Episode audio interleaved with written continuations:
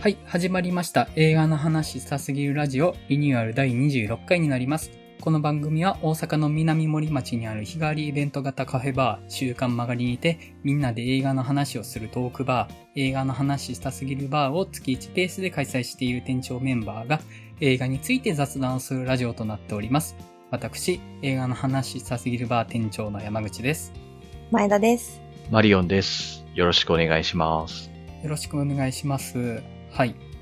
まず、お便りはじめに読ませていただこうと思います。はい。えっと、りお太郎さん、あの、前回もお便りいただいた方なんですけど、えっと、おはようございます。最新回早速聞きました。お便り読んでいただいてありがとうございます。私も自分の番組に毎回お便りをくれるリスナーさんがいるのですが、お便りがあると収録のモチベーション上がりますよね。これからも送らせていただきます。映画の話ですが、私もシャンチー見ました。ハマりすぎて今度は吹き替えを見に行く予定です。アナザーラウンドについては、来週の自分の誕生日にご褒美として有給を取って見に行くつもりです。ちなみに熊本ではサブカル系のミニシアターでしか上映されてないみたいです。私もお酒で失敗したことがたくさんあるので、映画を見て自分を諌めたいです。ちなみに皆さん、岡山にも映画バーがあるのはご存知でしょうか？名前は同じですが、コンセプトは違うので、もし興味があればチェックしてみてください。それでは長文失礼しました。次回も楽しみにしていますと。りょうたろさんありがとうございます。ありがとうございます。りょうたろさんは、ツイッター拝見する限り、ご自身でもポッドキャストやられてるんですよね。うん。で、えっと、宇多田ヒカルテーマのポッドキャストをやられてるみたいで、まあそれに関しておっしゃられてますね。岡山にも映画バーがあるっていうのは、これは、えっとね、確か、ローマの休日っていう映画バーのことだと思います。えっとね、はいちょっと僕ツイッターで存じ上げてるんですけど、いわゆるその映画コンセプトのオーセンティックな感じのバーみたいですね。まあ、カクテルとかも出してるような。あの、大阪で言うと、ブンダみたいな感じに近いのかなと。はいなるほど。うんうん。で、本当にちゃんとバーな感じですよね、映画バーとして。まあ、我々、その、基本的には、週刊曲がりっていうカフェバーがあって、あくまで基本的にお店としてはその週刊曲がりなんですよね。まあ、そこに対して、一日だけそういう映画トークをするテーマを持たせた、あの、バーをやるっていう、イベント形式のような形でお店はやってる感じなので、まあ、確かにコンセプトは違う感じなんですけれども、ちょっとまあ、岡山行く機会とかあったら一回見てみたいですよね。ね、行ってみたいですね。うん。ありがとうございます。はい。えっと、この番組ではお便りを募集しております。番組や取り上げた作品の感想などをお送りいただけると嬉しいです。ブログのお便りフォームまたはツイッターアカウントへのダイレクトメッセージ、またはメールアドレス、メールアットマークバーチャル映画バー .com より受け付けております。アドレスはポッドキャストの番組説明文に記載しておりますので、そちらでご確認ください。はい。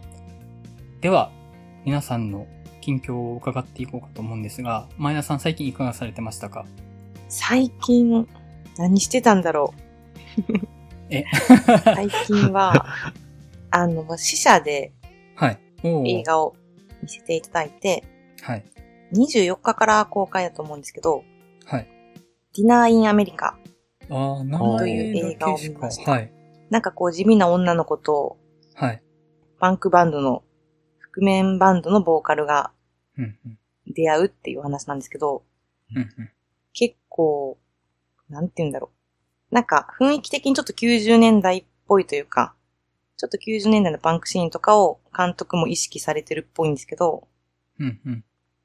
なんかこう単なるラブコメっていう感じでもなく、結構なんか感動しましたね、私は。おーで劇中で女の子が歌うシーンあるんですけど、それがすごい良くて、はい。サントラ早く出ないかなと思いながら、おー結構音楽劇なんですね。じゃあ、単にバンドが出てくるとかじゃなくて、劇中でバンバン音楽流れる感じの。いや、音楽はそこまで正直流れないんですけど、ああ、ポイントでそういうシーンがあると。そうですね。もう本当に、もう主役の二人が歌うシーンぐらいですかね。うん、うん。うんなるほど。うんちょっと映画館で予告編を初めて見てちょっと気になってた作品だったので、ちょっと見てみようかな。ぜひ、おすすめです。了解です。はい。マリオンさんいかがされてました？えーっと、僕は今週、あ、今回のお題映画以外だと、先生私の隣に座っていただけませんかっっていう映画と、海辺の女の子と、はい。ムーンライトシャドウはいっ。ていう映画を映画館で見に行きまして、はい。あと、ネットフリックスであの、ケイトっていう、はい。とんでも日本描写満載の女アサシンものを見て、すげえ、なんか、かっこいい日本描写来たな、久しぶりにっていうやつで、大変、ビジュアルは満点っていう感じの映画で最高でしたね。なんか変な日本いいですよね。あの、なんだろう。うんやりきってくれたらいい、いい感じですよね。そう。まあ、ちょっとね、ステレオタイプじゃないかとか、うんまあいろいろね、言われるところあるんですけど、うんここまでやれば立派だっていううん。ところまで行ってるのと、やっぱ、こういう日本がかっこいいと思ってるっていう人たちがちゃんとかっこいいと思って作ってくれてるので、やっぱそういうのを見せてくれるのはやっぱいいなというか、うんもう本当何から何まで間違ってるんですけど、かっこいいからいいっていう、大変いいですって感じでした。ケイト私も見ました、そういえば。あ、そうなんですか？あの、国村淳出てるんですよ。ええーうん。そうなんやそれだけでも、それだけで合格、合格点は出している。そう。国村淳と 浅野忠信と、あの、雅うん。が日本人で出演していて、あとあの、冒頭でバニラのトラック出てくるんですよ。ね。バ天気ニラ、の子以来のバニラみたいな、ああ。はい。あのトラックが出てきて、ちょっとテンション上がります、あの辺。なんか、ちゃんと日本のこと知ってるからああいうの出せるんでしょうけど、なんか間違ってるっていう使い方かっていう。いや、いいなっわけていうか。がわかんないですよね。うん。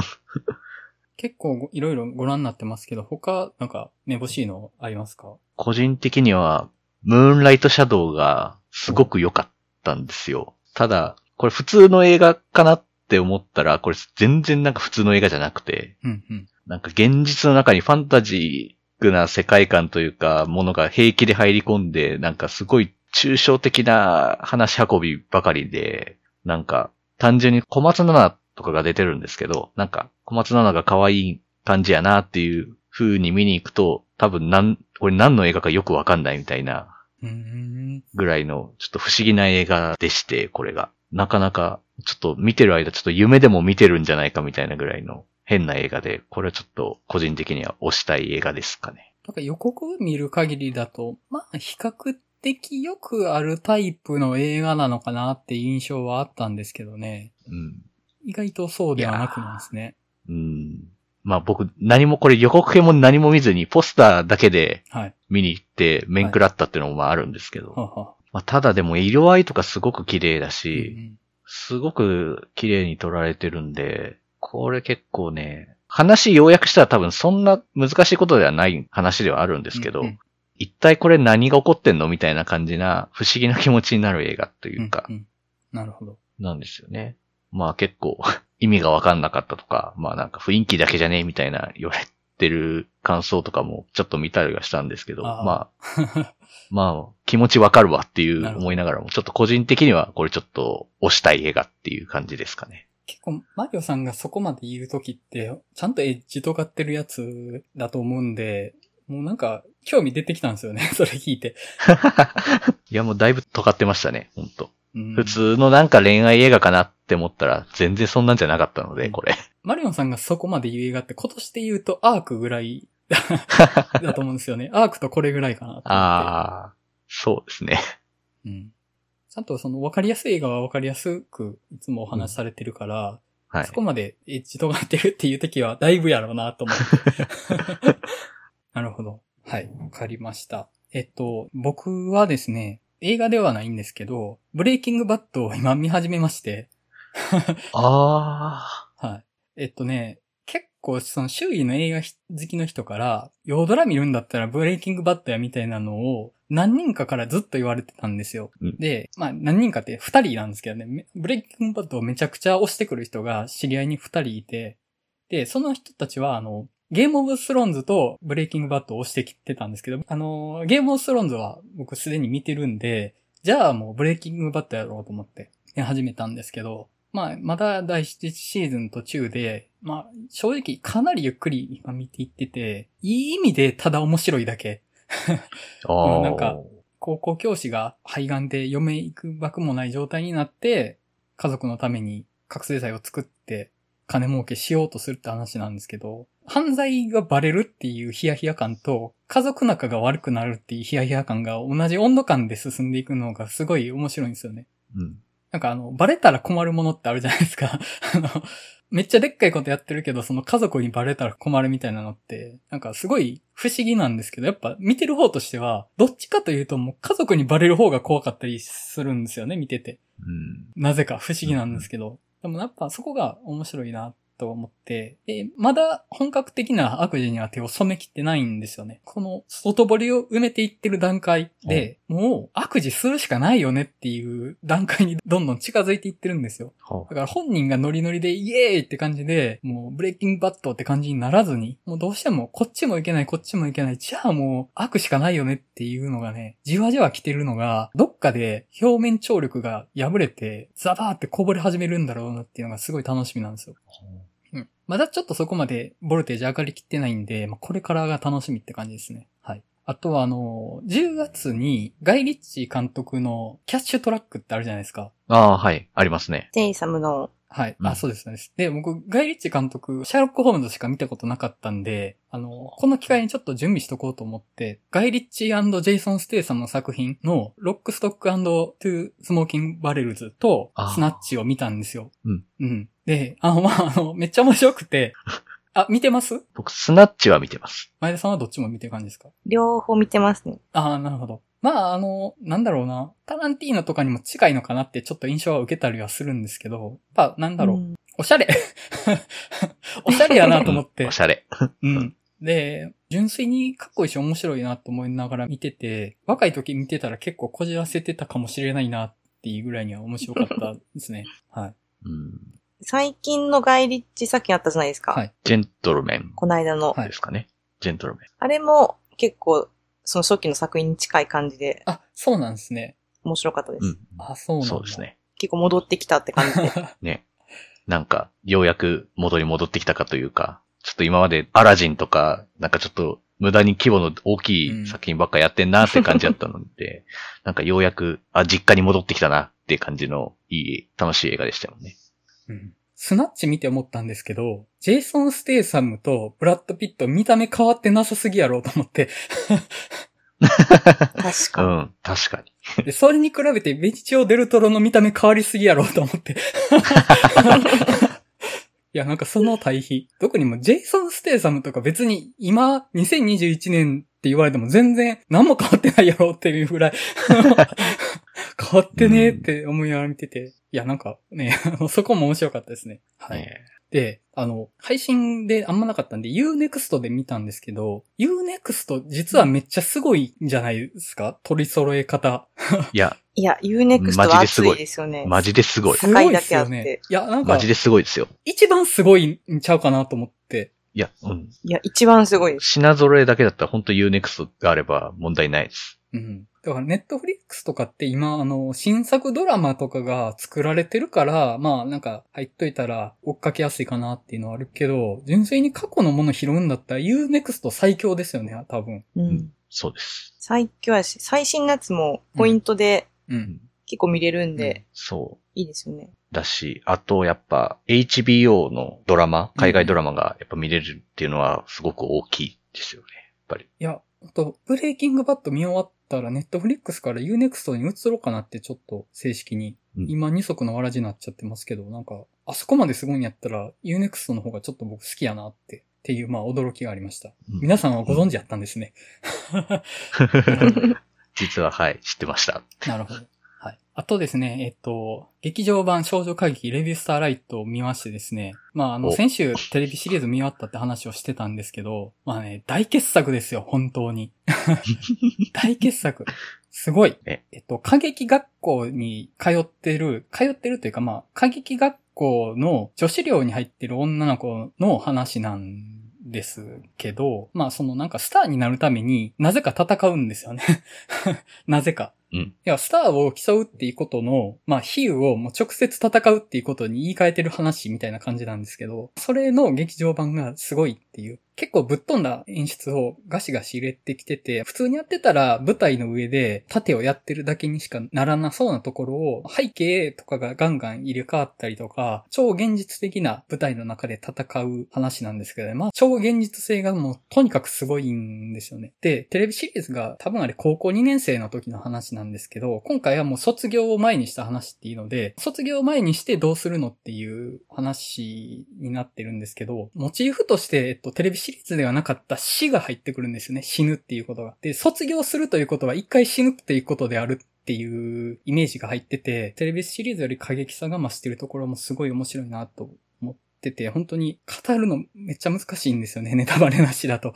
だ 本当にすごくって、今年僕はベスト級に食らった一本にはなりました。おただちょっと、テレビシリーズに対してちょっと欠けてるというか、テレビシリーズと補い合って完成みたいなとこもあるんですけど、劇場版は役者は絶対的な存在で、役者が最も尊いものっていう感じなんですよね。で、観客の存在って割と空虚なんですよ、劇場版って。マリオンさん見てるから、もしかしたらなんかこの言い方伝わったらいいかなと思うんですけど、まあ、あの、キリンいるじゃないですか。キリンね。あの、はいキリン観客の、はい。で、劇場版においては、キリンって観客の代表みたいな感じで、別に。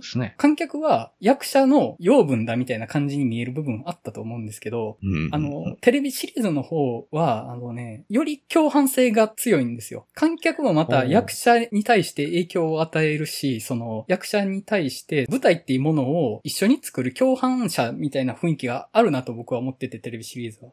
でうん、その演劇っていうものをやるにあたって、観客の存在を空虚にしてしまうのってちょっと反則やな、反則というか、役者だけで成り立たないものだと思うんですよね、演劇って。うんで、そこに観客っていうものの存在感があることで、やっぱりテレビシリーズはいい部分だったなと思ってて、このね、その、作り手と観客の関係性って、そこ言及するかしないかで全然見え方違うなと思うんですよ。で、特に僕別に作り手じゃなくて単なる観客なんで、作り手の話だけされたら置いていかれてるなって気持ちになる時あるんですよね。はいはい。その物語に対して演劇というもの、あるいはあらゆる創作の中に観客の存在が何らかの影響を与えてるっていうのを、が描かれてると、ちょっと安心するとこがあるんですよねうん。で、この作り手と観客の関係性を一回大きく裏切るのが、サマーフィルムに乗ってって映画なんですよね。うん なんか全部、うん、わかるわって思いながら今聞いてますよ。まあ、サマーフィルムに乗ってはその後もう一回裏返すのがあるから成立してる映画なんですけど、うん一回その作り手と観客の関係性をめちゃめちゃ裏切るシーンがあって、そこがね、ね僕、この野郎ってなってた とこではあったんですけど、うんまあ、最終的には僕サマーフィルムに乗ってめちゃくちゃ好きな映画なんですけどね、まあ、そういう映画でしたっていう、ちょっとシーリうん滅裂になっちゃいましたけど、はい。そんな感じで映画見てました。すいません、長くなりましたが、では今日のテーマに入っていこうと思うんですけれども、急遽今回は2本立て、スリラー映画2本立てでお話ししていこうと思います。まず1本目がスパイラル:ソウ オールリセット。と、2本目が屋敷女ノーカット完全版になります。はい。では、まず、スパイラル:ソウ オールセットの話をしていこうと思います。映画 .com より解説読ませていただきます。2004年制作の第1作以降、これまでに8作品が制作された人気スリラーシリーズ、ソウシリーズの新たな1作。過去のシリーズと関係する登場人物が一新され、ジグソーの後継者をめぐる物語をリセットし、ジグソーを凌駕する新たな猟奇犯が登場する。地下鉄の線路上で舌を固定され宙吊りになった男。猛スピードに迫った電車により男の体は死産する。それが猟奇犯が警察官をターゲットに仕掛けたゲームの始まりだった。捜査に当たるジークと相棒のウィリアムを挑発する不気味な渦巻き模様と青い箱。やがて伝説的刑事でジークの父であるマーカスまでもが姿を消し、ジークは追い詰められていく。主人公ジーク役をクリス・ロックが演じ、父のマーカス役にはサミュエル・エル・ジャクソン。監督はソー2からソー5までシリーズ3作品でメガホンを取ったダーレン・リン・バウズマン。はい。えっ、と、では、触りの感想を伺っていこうと思うんですけれども、えっ、と、前田さんいかがでしたかね？私、そうシリーズ自体結構もう前になると思うんですけど、なんか当時からずっとかけて見てたので、結構愛着のあるシリーズで、で、今回、まあ、まあまあまあまあ、なんかちょっと、なんていうんですかね、もうひいき、ひいきああ、なるほ目で見て、まあまあ、なんていうんかな、そうだなっていう、ど。そうだなっていう。そうだけにっていう。そうだ けになるほど。感じでした。はい。マリオさんいかがでした？僕もシリーズ全部見てて結構思い入れがあるんですけど、でまあ今回、もろにこう、セブンみたいなうん。感じをオマージュしてるような話運びで、まあ、そうまた描き直すっていう試みは、まあ、いいんじゃないかなって思ったし、まあでも、まあ、まあこんなもんだよなっていう感じの、このぬるい感じになるっていうのは、まあ、まあ、お約束やなというか。まあでもやっぱ最後にね、この、今からネタばらししますよっていうシーンが毎回クライマックスつきますけど、まああれ見てやっぱりテンションが上がってしまうというか、ああいう、やっぱ、そうは、これがないとねって思えたので、やっぱりまあ、なんだかんだシリーズが好きでよかったなというなるほど。気持ちになりました。はい。えっと、僕はですね、ワンしか見てない人なんですよ。で、んえっと、しかも、本当偶然見たんですよね。えっと、セルビデオやかレンタルビデオやかの店頭で表示しておく反則映像のうん宣伝文句が入ってる VHS をなぜか手に入れてそれで見たっていう、なんか変な経緯なんですけど、こういう映画がみたいな宣伝が下に字幕スーパー流れながらの変な VHS やったんですけどね。で、うん見て、アイデアがすごい面白い作品やなと思って、すごい楽しかったんですけど、なんか、後々その、ジャンル的な映画になってる評判だけが聞こえてきて、なんかどうも見なくていいのかなっていう気がして、今までずっと見に、見ずに来て、で、そうの続編として初めて見たのが本作だったんですけど、まあ正直、あの、おバカな映画だなとは思いながら見てて、まあ中盤とか無茶やなと思いながら割れちゃうとこもいくつもあったんですけど、単におかしい映画、そのファニーな映画なだけじゃなくて、ちょっとそのインタラスティングな部分もあるなと思って、そこはね、あの、気づきはあって面白くはあったんですよね。なんかそこはあくまでおバカ映画として話しつつ、なんかその、ちゃんとこういう面白みがあるなっていう部分は話できたらいいかなとは思ってます。はい。じゃあちょっと具体的に話していこうと思うんですが、えっ、と、ここからネタバレバンバンしていきますので、もしネタバレ気にする方がいらっしゃったら、映画見てから聞いていただけたらなと思います。はい。で、まあ、あの、ソー1って、いわゆるシチュエーションスリラーみたいな感じですよね、あれって。はい。この状況が特殊すぎて面白いみたいな感じですけど、2以降って、本当僕見てないイメージで語るんですけど、スリラーの中でも、いわゆるトーチャーポルノって言われる感じの拷問とか、とにかく残虐な行為をされるっていうのを映像として楽しむっていう要素がどんどん強いシリーズになっていったのかなっていうふうには認識してて、もしかしたらあんまり自分としては見なくてもいいシリーズなのかなっては思ってたんですけど、実際まあどうなんですか？見てきたお二人としては。いや、もう2以降の層に関しては、はい。なんて言うんですかね、層の子も楽しみ方って、はい。層あるあるを楽しむみたいなとこあるんですよ。はい。まあシリーズものって、うん。こう毎回毎回同じような展開になっていって、っていうのがあると思うんですけど、それを今回もそうなんですけど、ああ、そうそう、こんな映画だったよな、みたいな。で、ここで、この音楽かかるよな、みたいな。で、あの音楽あるじゃないですか。え、どれだろう？最後。最後に絶対かかるやつあるんですよ、クライマックス。クライマックスものすごい大行な音楽流れてたじゃないですか。あれはメインテーマなんですよ。あ、そうなんですね。あれそう。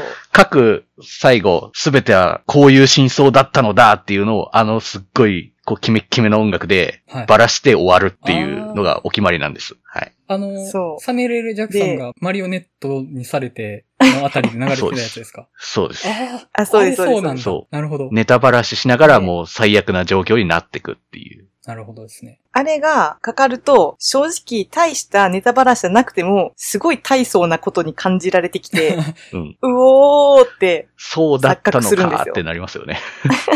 あの音楽。うすうす分かってたけど、そうやったんかっていう気持ちを高ぶらせてくるんですよ。そなるほど。そうの楽しみ方はね、そういう感じなんう。です。本作でも、なんか、ね、あ、はい。あ、もう僕もちょっとどうでもいい話しようとしたんでいいです。なんか、人生で一度はあの音楽流しながら、すべては僕の手のひらの内で転がされてただけだみたいなのをやってみたいって言いたかっただけです。あ しょうもないことです。はい。本作見てても、もう早々に犯人、まあ、絞れるわなっていうのは、まあ見てて思ったというか、その、全く関係ない人が犯人で出てきても、まあそんな面白くないじゃないですか。うん。まあお前かってなるのが面白いのであって、そうなったらまあ、一番初めの段階は、主人公の相棒、新しい相棒か、所長の女の人か、うん。父親のサミュエルのどれかかなって思ってたんですよ。うん。で、なんか話進んでいったら割と早々にこいつしか残らんわってなって、まあそうですね。結構今回、ちゃんとなんていうか、説明を映像でしてくるっていうのが結構あって、なんでこの人がどうやって殺されたのかみたいなのとか含めてやってくるんですけど、で、今回の犯人の人も殺された後見せかけて実は生きてたっていう風になってましたけど、うん。まあ、ろくにどうやって殺されたのか描かれなかったので、もうあ ああー、これは生きてるわっていうのは、すぐわかるっていう。まあ、あと、これまあ、多分ですけど、シリーズ全部見てれば、見てる人ほど、ここが怪しいってすぐわかるっていううん。のはありますよね、うん。これね。うん。意図的にここ、なんか怪しいな、みたいなのがすぐわかりやすいので、まあ、今回も そういう、すぐわかりやすい感じでしたね、うんっていう。いや、ほんとね、まずその装置どうやって準備したんやろうっていうのが常にあるんですけど、めっちゃ頑張って作ったんやなとかっていうのもあるし、被害者を捕まえるとき全部後ろからタオル被せて捕まえてるのを繰り返すから、なんか、お前らもうちょっと気配とか感じられへんのってもう途中から思えてしまって。しかも、なんかね、もうあのタオル被せるシーンでいちいちでっかい音を鳴らすから、もうそれしかないんかっていう。芸がそれしかないのかっていう思いになっていったんですけど、そうですね。シリーズもそうなんです。はい。シリーズずっと大体、ああいう豚の仮面かぶったやつが後ろからバーってやって捕まえてっていう話で、うん。で、まあ、なんであんな大掛かりな装置できんのに関しては、まあ一応仲間がいるっていう手があったんですけど、今までは。そうなんですそうね。。前まではね。そうなんですね。後継者みたいな。そう。まあ元々のそのオリジナルというか、はいはいソウの一作目ではい。出てくる人ですけど、はいまあその人はまあ元々そういう知識がある人で、まあそういうのとかができるっていう人だったんですけど、ただ、そのオリジナルと呼ばれるジグソーは余命がわずかな人なので、はいはい後継者が何人かいるんですよ。はははは。協力者というか。はいまあなので、そういう人がまあ何人かいて、そういう知識とかをもう伝授してっていう風になってるんですけどね。一応。うん、なるほど。まず、ジグソーって、自分が嫁行くばくもないから、のほほんと生きてるやつのことが許せないから、命の大切さを思い知れって言って、ああいう殺人ゲームに巻き込んでるっていう話でよかったでしたっけ？いや、なんか、ちょっと細かいこと忘れちゃったんですけど、はい大義名分としては、はいまあ、今回もそうなんですけど、はい罪を償うはいチャンスを与えるっていうのがあるんですよ。はい。正義というか、はい彼らの思う正義としては、単純に一方的に罰するのではなくて、はい自分で罪を償えっていうところで、一応その過去に何かしらなんか悪いことというか、ことをした人がターゲットにされるんですよ、基本的にはそうで。すね。あ、そうなんですね。じゃあみんな悪い奴らなんですね。今までのも。まあその悪いの、なんていうんですか、幅がどこまでっていうのはあるんですけど、今回だったら、だから、もう警察はい。で、こう、腐敗した組織の中で悪いことをしてきた人たちだけがターゲットになってる。あ、そうなんだ。記憶違いしてたかな。なるほど。まあその、まあ命を大切にしてないっていう人もターゲットにはなるんですけどね。あ、そうでますあね。そういう。2とか3らへん、そんな人集められてましたよね。あ、なので、まそうなんですね。あ、ある種の正義が実行されてないっていうのに対する怒りと、まあ命を大切にしろっていう怒りみたいうん、うん。なるほど。なのはありますね。うんうん。そうですね。ただ、やっぱ装置がとにかく面白いなとは思って、そう。やっぱそこが楽しい映画だっていうのはすごい理解できたんですよ。はい。なんて言ってんのかな。手品を見るような感じというか、その、まあ一応この層の世界って魔法も存在してないし、超能力もない体ですよね。だから、現実と地続きなわけじゃないですか、一応。リアリティラインは我々のいる世界と同じ体だと思うんですけど、その世界にあんなものが存在させられるのかっていう、なんかその、引田天候のイリュージョンを見てるような面白さがあるなと思って、なるほど、なるほど。どう考えても、あの時間の中で、あれを用意して、人を捕まえてあそこに持って行ってって、どう考えてもできないんですけど、やっぱそれができてるっていう面白さだなとは思うんですよね。で、それは、やっぱ、魔法がある世界とか超能力がある世界であれやっても、まあ、それはできるやろうと。この世界でそれをやんのは無理じゃんっていうことがやってるっていう面白さだなと思ったんですよね。あと、まあ、とにかく死に方が面白いなと思って、残虐に対する好奇心がすごい満たされるなと思うんですよね。どこまで意味のある残虐性を作れるかっていうアイデアの作品だなと思って、だから本作で言うと、偽証ばっかしてた人は、舌を固定されて、舌を引きちぎったら地下鉄から逃げれるけど、舌を引きちぎらなかったら地下鉄に引かれて死にますよっていう、その、やってきたことに対する意味付けされた残虐性みたいな。それをどうその装置を使って表現するかっていう、ある種のアイデアみたいな面白さがすごいあるなと思うし、まあ、何より死ぬより嫌な苦痛を味わわないとその死から逃げられないっていう状況に置かれるっていうのがとにかく自分だったら絶対嫌だよなっていうことが表現されてる世界っていう面白さがあるなと思ったんですよ。うんだから、まあ、それさえ実現されれば確かに他の理屈はまあいいかと。あの、そうですね。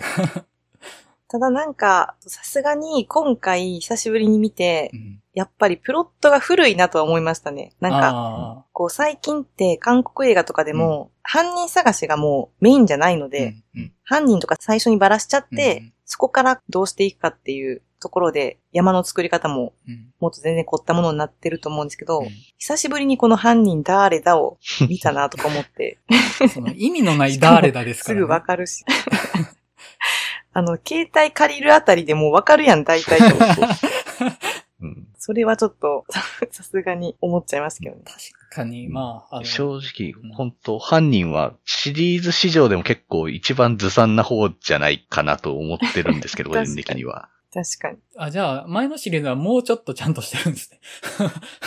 もうちょっとちゃんとしてるも方うちょっとう、んまあまあ、どんくりの背比べっちゃ背比べではあるんですけど、まだ、まだや、ちゃんとやろうとしてたよ、みたいなとこはあったよなと。うんまあ、一応組織でもあるし。そうそうそう。ともまあ今回一人ではもうまず無理やろっていう感はありましたからね。そんな感じだし、うん、そうなんですよね、なんか。で、その、結局犯人が掲げてるものも、しょうもなって感じがちょっとしてしまうというか、あ、それはね、思いました。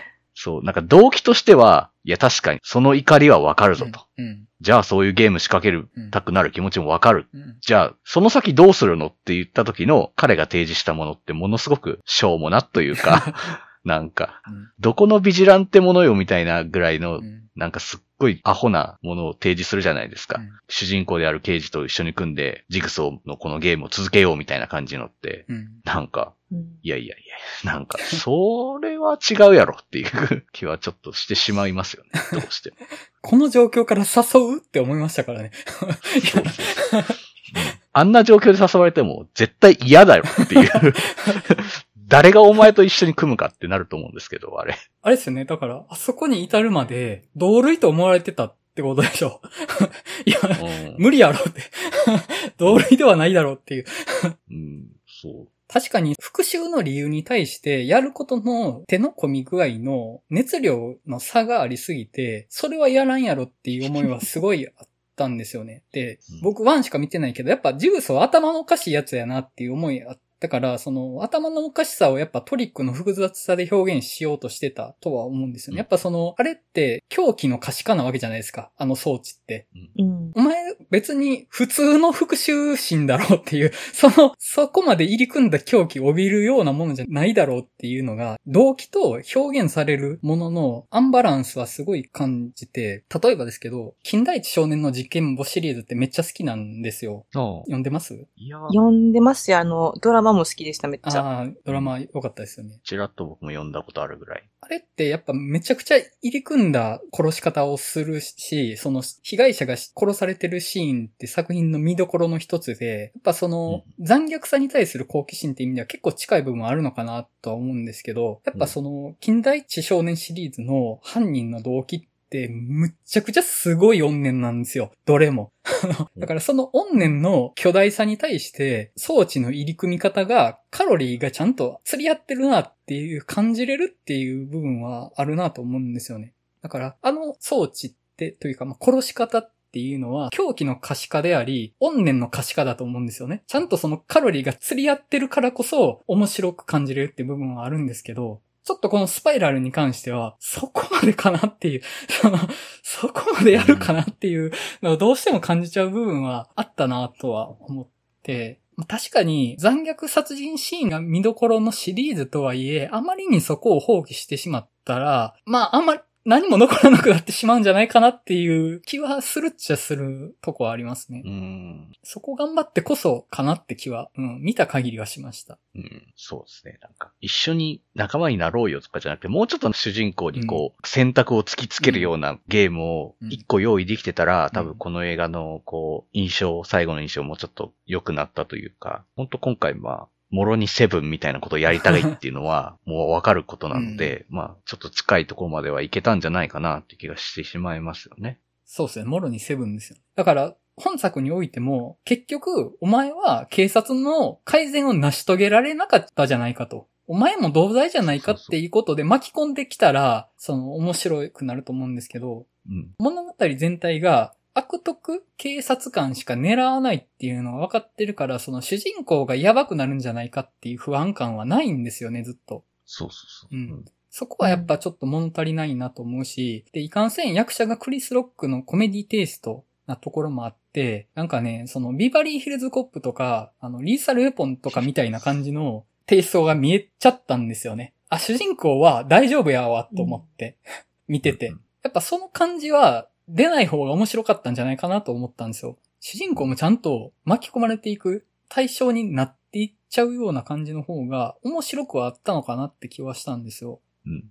いや、うんそうですね。やっぱりこう、今までの総シリーズって、役者さんほとんど知らないような人ばっかりが出てたんですよね。多分あんまりそんな有名な人はあんま出てないな、みたいな感じだったので、多分シリーズ史上今回が多分、役者の知名度的には多分一番上の人が出てるって感じだったんで、やっぱそういう安心感もちょっとあったんじゃないかなっていう。うん。なんか大丈夫やろうな、この人は、みたいな。知らないだろうな、みたいなのは、うんちょっと分かっちゃったとこはあったのかもしれないですね。クリス・ロックが出たことによって。個人的にクリス・ロックの演技は僕は良かったと思ってる派なんですけど。あ、僕も良かったと思います。うんうんなんか、その、全然ダメな映画とは本当にうん思わないんですよ。やっぱり、わ人の死に方が面白いなっていうのは思ったので、なんかそこに対して、その外堀も綺麗にしてくれたらもっと楽しめたかなっていう思いはありましたね。うんうん。だから逆に、そう、2以降見たいなと思って、お、うん。しかも監督、そう2とかの監督だった、そうですね。確かそうですね。2とか3とか、2、3、4監督してますね。2、3、4、5まで見たい。あれ ?2、5は違った気がするけど。5以降は多分監督が変わってはい。あれ？るのかあな。あ、映画 .com の表現が間違ってんのかな？じゃあ。なるほど。じゃあまあ、シリーズの貢献者の一人ではあるわけですね。この監督も。そうですね。うん。まあなんかそう考えたら、単なるコピーキャットとかの方が良かったかもしれないですね。なんか、あそんな自分の復讐とかじゃなくて、もうそこはシンプルに、俺が後継ぎたいんだみたいなぐらいの、もう本当に純ちょ粋にっとアホな動機で。信奉者みたいな感じっていうのは確かに。うん。あ。あるいはそれこそ、その方が良かったかも。うん。いや、それこそ本当に完全リブートして、その全く新しい、ジグソーっていう存在もなかった世界で新しい殺人鬼が現れて、殺人ゲームをしていくって話にして、その要は、ジグソーっていうキャラクターではなくて、その作品コンセプトでリブートしてもよかったんじゃないかなとは思ったんですよね。うん少なくともそうんのジグソーに直接関係のない犯人にするんだったら別にいいとは思うし、正直このソーシリーズがジグソーっていうキャラクターに対してお客さんがついてるとはあんまり思わないんですよね。残虐殺人シーンさえあって、ソーっていう看板さえあればジグソーである必要全くないんじゃないかなって気もしたんですよ。まあ、そうですね。でもなんか私今回、前回までの総シリーズと違って、はいあの人形変わってたじゃないですか。あ、そうなんです、変わってましたねそうなんですね。ごめんなさい、そこ。人はい形違うんですよ。はい今回からなんか豚になってて、はいで、最初その豚になってむっちゃ嫌で、なんかこう、あすごいベタやしなと思ったんですけど、はい。途中で、あ、これ警官ばっかり狙ってるからピックにしてんのかと思って、ああまあ、それはそれでいいかとは思ったんですけど、なんかあのキャラクター変わったのはちょっとショックでした。確かに豚じゃなかったですよね。何だったか。豚じゃなかったんです。もっと白い顔のあ人形で。そうそうそうそう、あの、ほっぺたぐるぐるしてほっる。ぺが、そうそう、渦ピエロみたいなの、それこそスパイラルになってるやつが、そう。ですよね。そう、あと声も、テープ再生した時の声もやっぱ違うので、やっぱ要所要所、中途半端になぞってるせいで、違いがこう、なるほど。目立っちゃうというか。うん。まあ、ちょっと、ちゃんとコピーすんならちゃんとやってくれっていう犯人に対する怒りみたいなちょっとあるというか、なんか、そこはもうちょっとなんか 用意周到にトラップ仕掛けて、うんゲームと関係ないところにもトラップ仕掛けられてて、警官が死ぬみたいなシーンもあったじゃないですか。うんこれまでのシリーズって。そういうのもないし、おなじみのヘッドギアみたいな逆トラバサミのヘッドセットとかも出てこなかったし、はいはいはい、見たことある。ちょっとそういうところはちょっと物足りないなとかはやっぱ思っちゃいますよね。どうせやるんやったらもう肩を守れと。そうそうそうそう。もう、歌舞伎なんだから、肩を守れ。いや、待ってましたって言いたいんですね。そうそう。ちょっとなぞり方が甘いなるほど。かもしれない。なるほど、なるほど。いや、やっぱ見てる人の視点は違うな。うん、そういう意味では、総シリーズ一個、なんて言うんですか、スピンオフみたいなやつ、はい。なんかジグソーみたいな、レガシーみたいなやつあるんですけど、あれはスピンオフなんですね。